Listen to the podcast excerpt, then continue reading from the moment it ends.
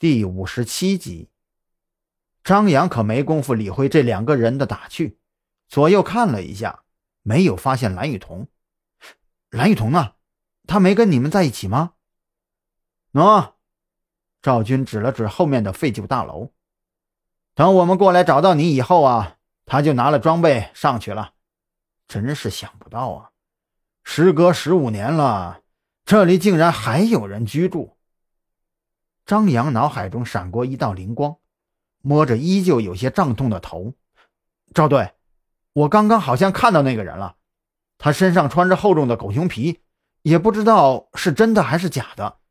不过他跳起来袭击我的时候，我看到他胸前穿的衣服了，那是一件，怎么说呢，就是那种墨绿色的衣服，有些像工作服，是八九十年代那种款式。赵军眯起眼睛，这种衣服啊，附近村民基本上都有，他们下地干活的时候基本上都会穿这种衣服。这么说，嫌疑人可能就在这里？王啸天有一丝丝的惊喜。凶手辗转各地作案，而经常出差的人在村里应该都是名人，那我们岂不是……没你想的那么简单。张扬指了指自己的脑袋，我头上这一下是我在对抗其中一个人的时候被第二个人在脑袋后面敲的，现在可以肯定的说，凶手至少有两个人。对了，那只猴子，你们说的那半截手臂我们没有找到，不过在死掉的那只猴子脖子上我们找到了一些血沫子，明天拿去相关部门检验一下，看看啊，能不能跟这些年出现的失踪人口比对上吧。那好，张扬从王啸天那里接过手电筒，那你们两个先在这里待着，我再进去看看。哎哎哎，我说，你身上还有伤呢。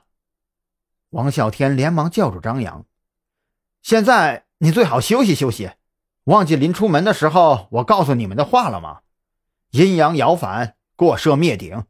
你还是老老实实。王啸天在说这些话的时候，张扬已经冲了进去。刚刚他虽然到过三楼，可是那一次他也只是惊鸿一瞥。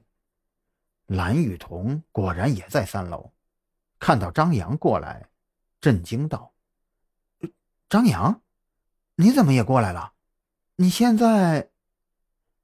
我已经没事了。张扬看着楼顶的天窗，发现什么线索了吗？嗯，蓝雨桐指着扶手道，这里的扶手非常的干净，显然经常有人用它当作支撑点，无论是向上爬还是爬下来都会碰到这里。这里还有一节绳梯，你看这上面攀爬的痕迹非常多。不过……蓝雨桐用手电筒在绳梯上面照了一下，不过嫌疑人非常的小心，绳梯上没有留下任何的线索，这上面的黑毛啊，应该是那张狗熊皮上面的。张扬略感棘手，嫌疑人的小心超出了他的想象，为了不留下痕迹，对方从靠近这栋房子的时候起就一直是以熊瞎子的模样示人，他的脚印和指纹都已经失去了意义。那其他房间去过了吗？张扬再一次问道。都还没呢，你被敲晕了两个多小时，大概一个小时之前我忽然意识到不对劲，才过去后面找到你，然后我一直等赵队他们过来，现在我才刚上来五分钟。蓝雨桐照向走廊尽头，走廊的墙壁上到处留有黑色的血痕，甚至还有些溅到了两侧的房门上、窗户上，都没有被清理过。